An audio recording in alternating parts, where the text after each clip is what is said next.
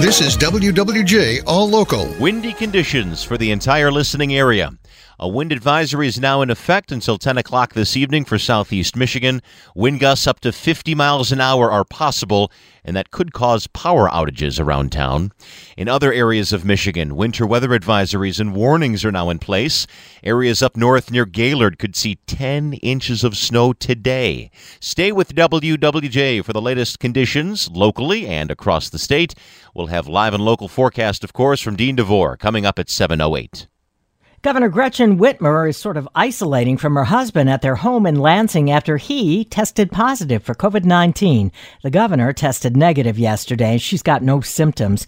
She's also waiting on results of a PCR test as a precaution. Mark Mallory, her husband, whose home test came back positive after he became sick, is waiting for confirmation from a PCR test. Both the governor and her 61-year-old husband are fully vaccinated and have received booster shots. So where are all these COVID cases coming from lately? Well, we're told the holiday gatherings over the last couple of weeks. Dennis Cunningham is a doctor with Henry Ford Health System and says more and more children are really taking the brunt of those gatherings. They're being infected. When you have so many more cases, because Omicron is so contagious, you get more kids coming into the hospital. I looked at the state cases by date of onset yesterday, and as of yesterday, I think we had around 15,000 confirmed cases in a single day, which is record-breaking. So this pandemic is not slowing down, and we are still surging. Dr. Cunningham is telling WWJ the hospital system is bracing for one of the biggest months yet when it comes to COVID cases. The doctor also says for those who test positive with a home test, they should not be going to a hospital or a clinic to get another test. Henry Ford, meantime, has had to close down 2,000 beds across its entire system.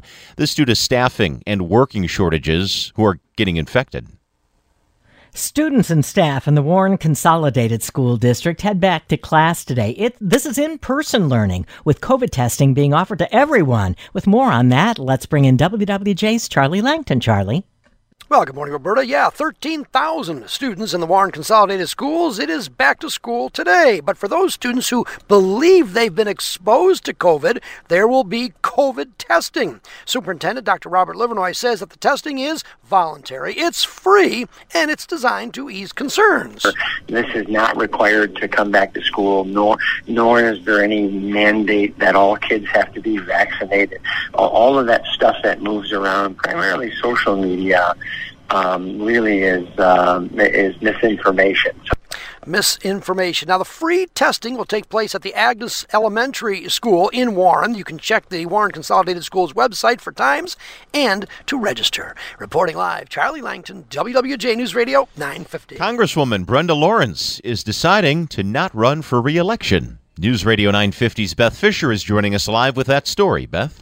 Lawrence, who was elected to Congress in 2014, made her announcement in a video message last night. Redistricting may have played a role as her home in Southfield was merged, both with parts of Rashida Tlaib's district and Dearborn, which is currently represented by Congresswoman Debbie Dingell.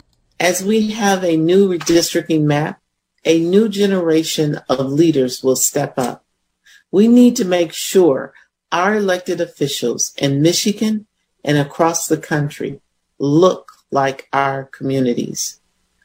It is not lost on me that I'm currently the only Black member of the Michigan congressional delegation. The 67-year-old Lawrence was the first woman and the first African-American woman to serve as mayor of Southfield. Reporting live, Beth Fisher, WWJ News Radio 950.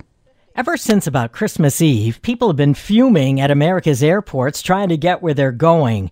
How were things this morning at Metro Airport after weather delays and staffing shortages had many travelers at a standstill? Let's check it out with WWJ's Mike Campbell. Hi, Mike. IDs. Okay. Thank you. Where you guys going? Denver? Denver. And they're off to Denver, Roberta. One of the flights, among many that are on time, on scheduled time anyway. There are a few cancellations here at North Terminal. Raleigh Durham, North Carolina, Albany, New York. I think Chicago was canceled earlier, but it's off the boards now. And Grand Rapids. Now, we don't know if those are due to the COVID-19 crew shortages or perhaps even weather on the East Coast or in Grand Rapids for that matter, because they're expecting quite the day later today.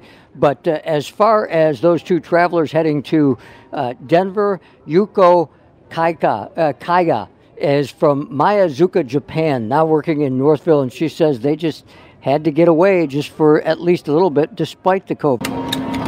Okay, 4 bags checked to Denver. Your gate out of Detroit is going to be A64, passport and ID are here. Yep, and they are off, as are most, and I've heard from at least one passenger. The Detroit staff has been excellent. Reporting live, Mike Campbell, WWJ News Radio 950. Well, here come the annual rumors. Is Jim Harbaugh planning a return to the NFL? Reports are flying about the Michigan football coach leaving Ann Arbor for possibly a job in Las Vegas. Realistic or baloney? Let's check in with WWJ's Chris Villar. Chris?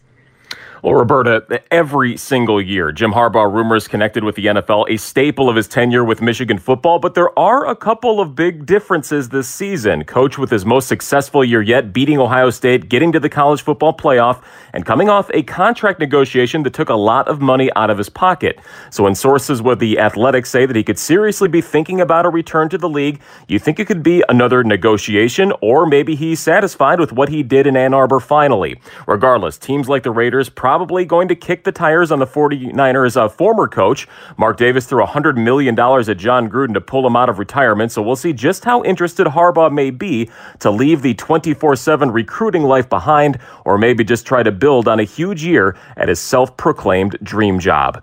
Chris Villar, WWJ News Radio 950. For the latest news plus traffic and weather together on the 8s, tune into AM 950. Favorite WWJ on radio.com or ask Alexa to play WWJ News Radio 950.